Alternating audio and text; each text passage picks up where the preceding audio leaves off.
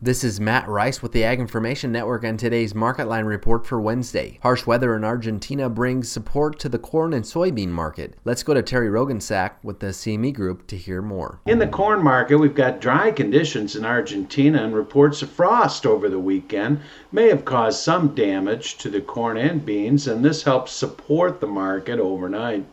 Traders see mostly dry conditions for the rest of the month.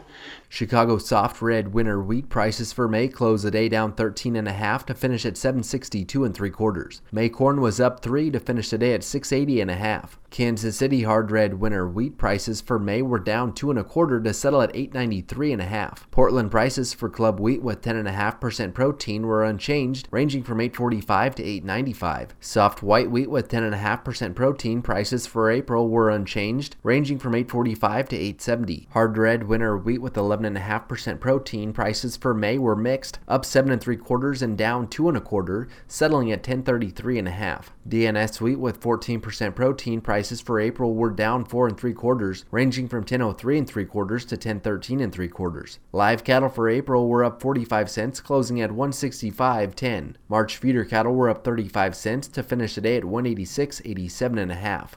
March class 3 milk was up 19 cents to settle at 17.84. Thanks for listening to the Market Line Report. This is Matt Rice.